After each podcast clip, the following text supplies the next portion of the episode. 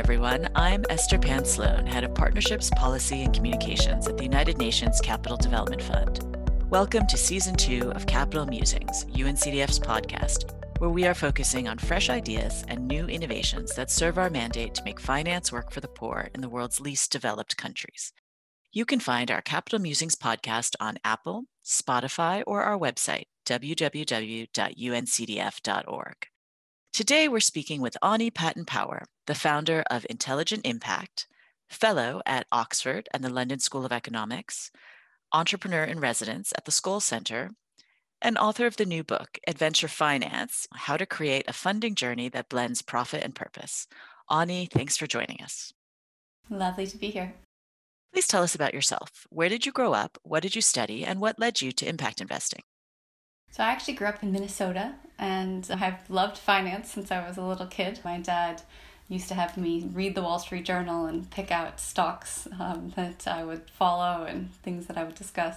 So I actually didn't study finance. I studied international political economy as an undergrad and then moved on to do investment banking as you did when you were a bright young thing in the mid 2000s. And I would say pretty early realization that I didn't want to spend my life um, making rich people richer and helping companies that were having a questionable at best impact on society. So my journey to impact investing also leads into my travel. So I read this book by Muhammad Yunus, and it was really about social business. So it wasn't even his first on microfinance, it was a later one. And it really changed the way I thought about how finance and business could work.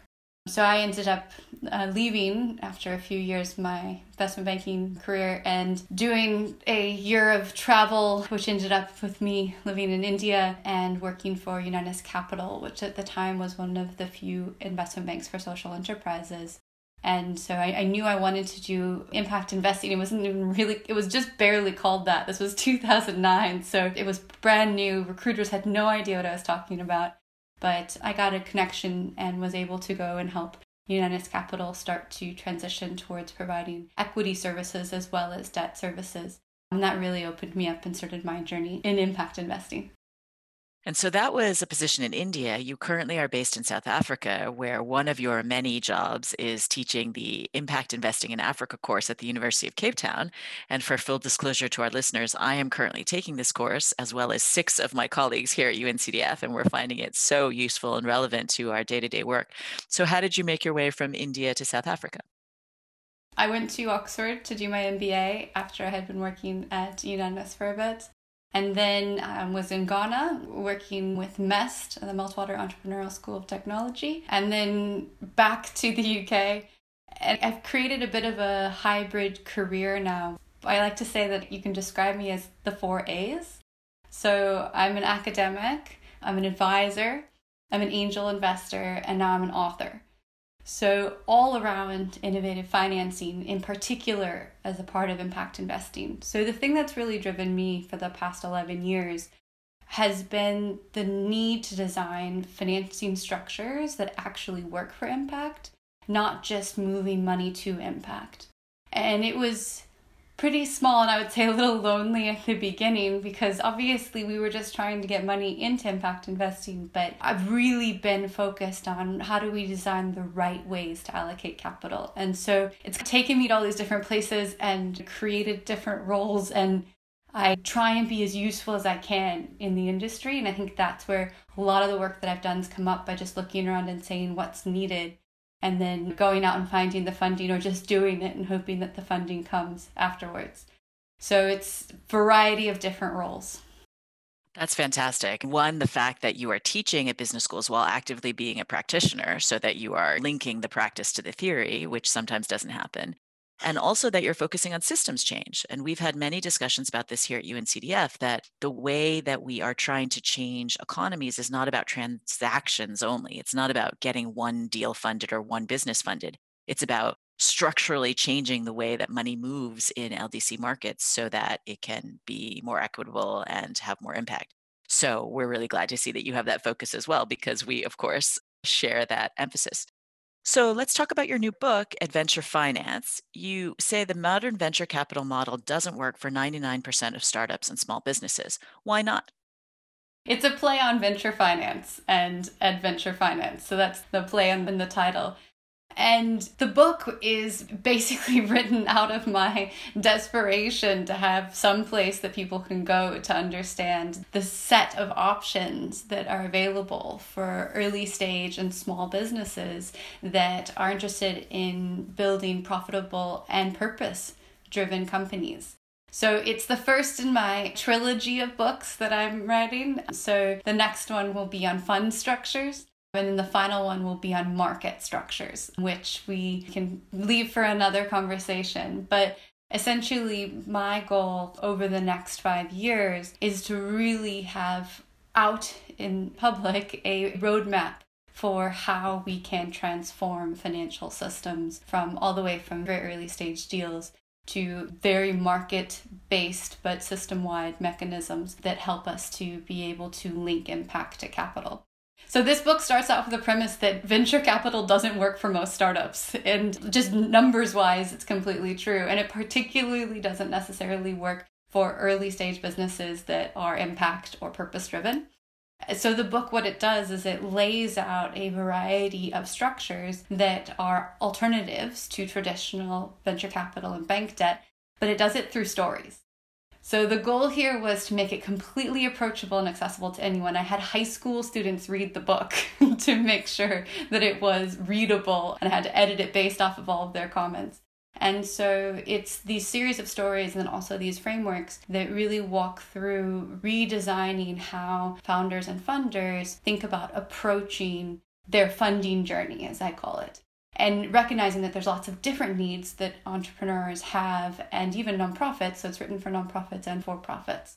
And so introducing them to these different options and talking about their relevance and applicability to different types of companies. Absolutely. And we have had discussions on this podcast about the shockingly low amount of VC finance that reaches female entrepreneurs, much less female entrepreneurs of color or entrepreneurs of color and there are academic studies proving that there's so much embedded in the process that, that it's essentially a flawed process from the start because it's a model that rewards pattern recognition of things that you've already done. So it's actually a super inefficient way to find new successes.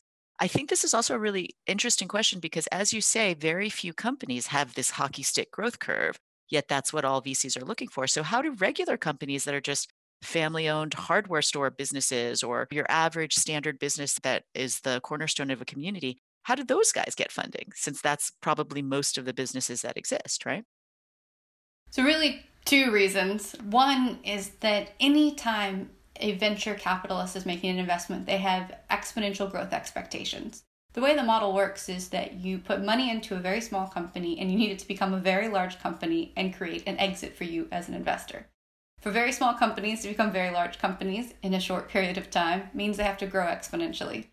And this is fine for a very small subset of companies. But for the rest of companies that don't have exponential growth expectations or don't want to grow that way or are not seen to be able to grow that way, it means that they cannot access risk capital from VCs.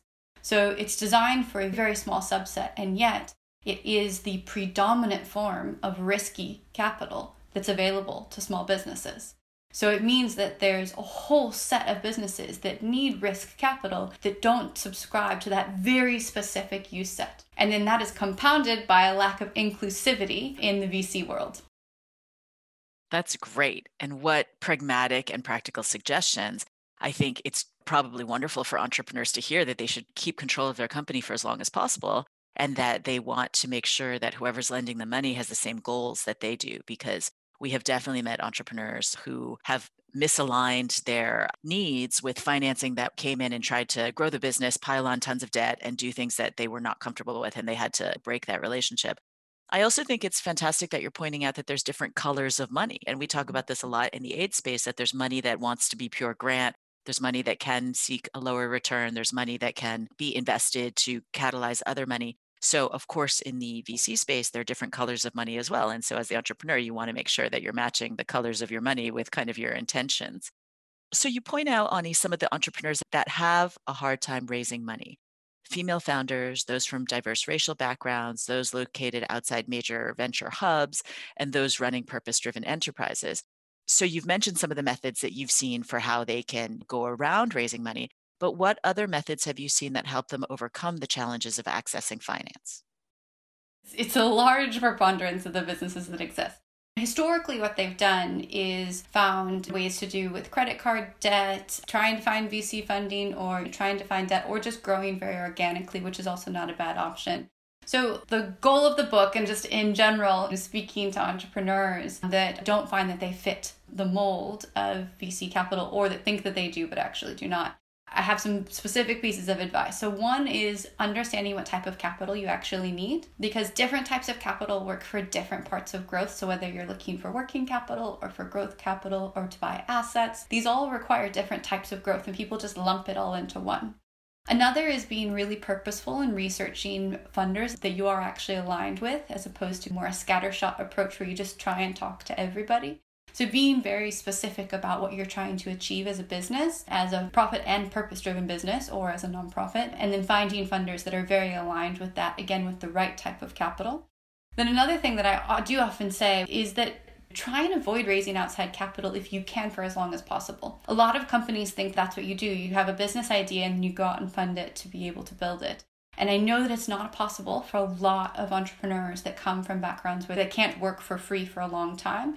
But if possible, I tell people to try and go out, find some grant funding, some R&D funding to get a little bit off the ground, but then try and use internal finance, sell stuff before you go out and try and get external finance if possible.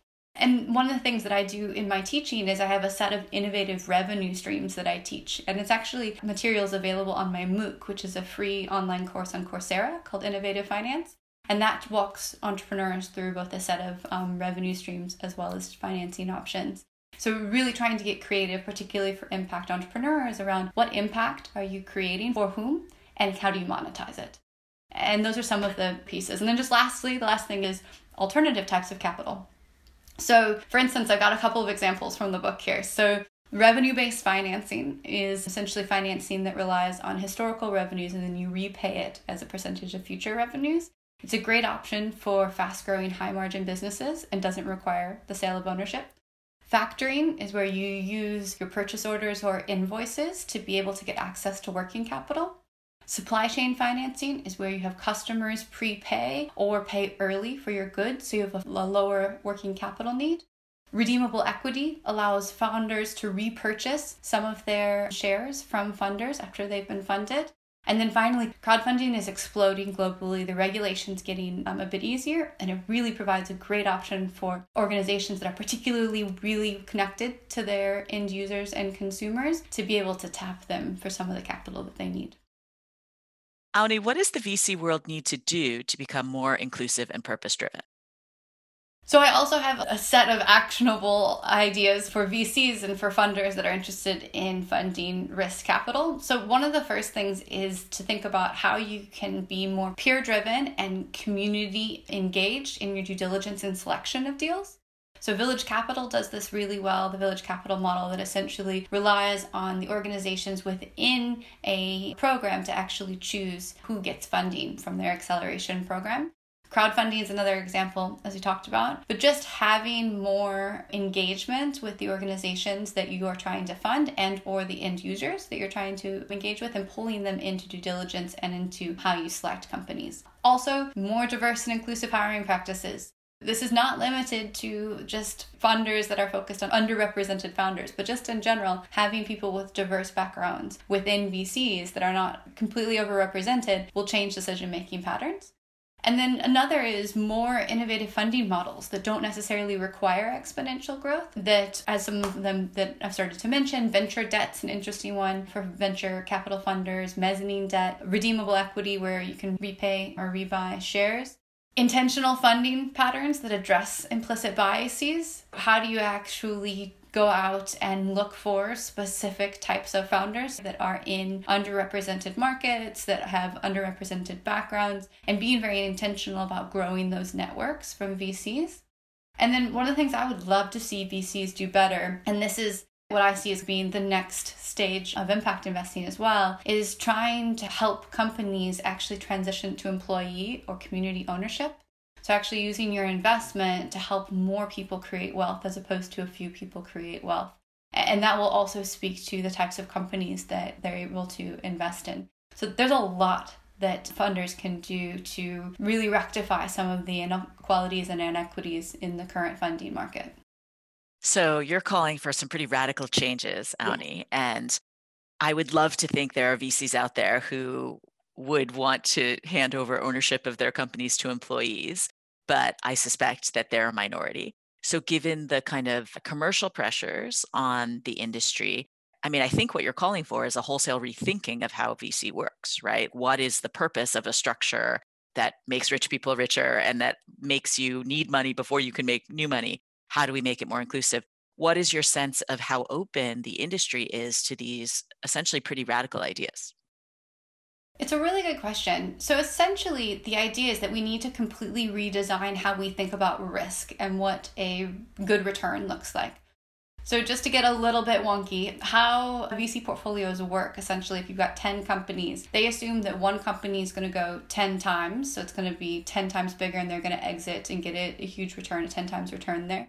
They assume that two or so may give them a two to three to times return, and then basically the rest of them are either going to return a little bit of their capital or nothing at all. So that equates to around a 2.6 to 3 times return, depending on how you're doing the math. And that's average, and that actually ends up giving you the IRR, which is the venture capital IRR that a lot of people look at, which is high double digits, so like 18 to 22%. That's what essentially investors are looking for is essentially to triple their money over about seven years. Now, one way to do it is to have this 10 times you're going for exponential growth. A completely different way to do it is actually to say, well, what if nine out of 10 of those companies actually return two to three times your money? So, what I'm not asking them to do necessarily, although I do also do that, is to say you need to make less money, but actually to reconceptualize how your portfolios work. So, I'm not asking, maybe other people are, VCs to give up ownership of their companies, rather to look at what types of companies they are funding in the interim. Because if you're looking for a company that's likely to return two to three times money over a period of time, it's a different type of company than a company that's going to go 10 times. It's a more potentially more stable company. It's a fast growing company, but it doesn't have to be the next Facebook, and it may not be looking to do that. And the arc where that gets to community ownership, which gets quite interesting, is actually looking at community and employee buyouts, where the companies are actually repurchased at potentially two to three times the value that VCs put in. And then over time, so there's a debt lender that comes in, provides the debt capital, and over time, employees essentially repurchase that. So that could completely fit in with a new construction of portfolio value. And this is something that funders are already doing. It's just not widespread yet because, frankly, it's much sexier and much more fun to bet on companies that are going to go to 10 times than to do the research and actually find ways to fund companies that are likely going to go to two to three times. It always seemed very inefficient to me that VCs are assuming that six to eight of the companies that they invest in are going to fail right? So it just seems like a better allocation of your money to think that they're all going to succeed, but maybe a little bit less dramatically. And also, let's not forget that the biggest companies today took a lot more than seven years to grow, right? Yes. So it seems like really putting handcuffs and very unreasonable expectations on a new idea or an innovation to expect it to become a Facebook in five or six years. It's ridiculous. And that's the whole thing with fund structures. Fund structures also need to be longer. And if you have this type of liquidity, as you're able to create dividends or other types of payments from your companies over the time period, then you can actually start to think about fund structures that aren't the traditional 10 year, 10 plus one. And so then we can start to get really creative around longer term fund structures that actually are able to potentially wait the time that is needed and be able to still return capital to their investors. So the thing is, it's radical, and actually, the whole system needs to be completely and totally blown up and rebuilt. And that's where I've sat for a long time. I love it.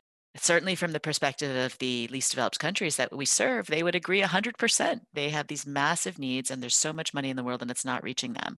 So, from their perspective, the system needs to be radically rechanged as well. So, you'll have a lot of supporters there from the least developed countries. So, Aunnie, you teach a course that we had mentioned before at the University of Cape Town Graduate School of Business called Impact Investing in Africa. Please tell us about that.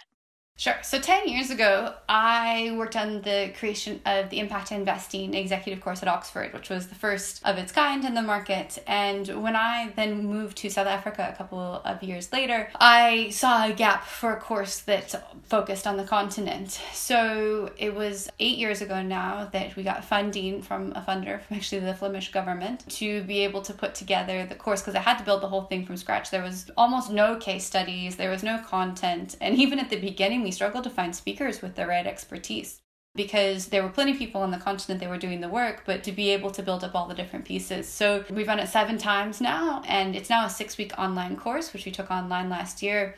And it covers how to source deals, due diligence, structure deals, structure funds, do impact measurement and management, and more. And it's we have leaders from impact investing in Africa as well as globally come speak, and we still use our bespoke created case studies for the students to really dive in. So we're going to be going back in person in 2022. We're actually going to keep the online course because we've had such great response and such great experience being able to pull in speakers and participants from all over the world. And after this cohort, we'll have nearly 400 alumni of impact investors in Africa and I will be very proud to be one of them. For our listeners, I was actually recommended this course from a previous graduate, Henning Ringholz from the Small oh. Foundation. So I know Henning, and he was on our podcast, and he had posted about it on LinkedIn. And we were just at that time at UNCDF thinking that many of our colleagues in evaluation and policy in the partnerships unit needed to know more about how this whole structuring of deals worked. And so seven of us are taking it. And I have to say, it's excellent. The homework is a little heavy, but it's so deep and it's such a great introduction both to the theory that goes behind the field and then amazing practitioners from across Africa. So it's been wonderful for us. So thank you for your leadership on that. Why is this the only course in Africa? It's a great question. I don't know. Tell me. I really thought I would have more competition seven years on. I wish I did. I- have tried to help others actually create competition and it hasn't worked. So especially because there's so much activity, right? I mean, you have entrepreneurs from all across Africa who are doing such fabulous work. I would think that it would match the entrepreneurial activity that we're seeing across Africa, which is tremendous. I have no ideas. It is, I mean, it's a lot of work. Let's just be honest. This course is a huge ton of work. Recruiting the students every year, we have a considerable cohort every single year of incredible people. We do focus only on investors in the course. There are quite a few courses that are available for entrepreneurs, but we do focus on investors. But I think there's still a perception that there's just not enough economic activity to be able to have big funds, I think, in Africa. But I'm hoping in five years that there's a ton of different courses and there's a lot of different options to be able to do this. But for now, UCTs is the only one. We hope so too. And we also hope that there's more money flooding into these African funds because we definitely see from our work at UNCDF and then also from the course that there's so many great ideas and fantastic entrepreneurs all across the continent. So we will do our best to spread the word. So, Aunnie, one of your A's is that you're an angel investor and you're a member of an angel investing group called Dazzle Angels. What does that do? So Dazzle Angels, we created, it's based off of the idea of zebras. So zebras are a type of company that's not a unicorn. So it's a social enterprise that is looking for profit and purpose. So this was an idea that was created by a group of women out of the States. And there's a whole community around Zebras Unite that I'd encourage you to look up. This global community. But so a Dazzle is a group of zebra so we are the Dazzle Angels and we invest in female founders in South Africa. We do ticket sizes of about 20 to 25,000 US dollars. And we've made three investments so far, and it looks as if we are hot on the heels of our fourth and fifth. So stay tuned there. But it's been really fun. Part of the idea is to get more money to female founders, but also to have more angels. So we actually have 20 angels in the group, and we'll probably have another fund at later point that, that we'll invite more into. And I'm hearing more about this, Aunnie, and it really is fascinating to me that the idea that there can be investing clubs the way there are book clubs. Mm. So that people would buy in, they would look at deals together, and then they would push money out the door to support female founders, entrepreneurs of color. Do you see appetite for this type of structure to spread?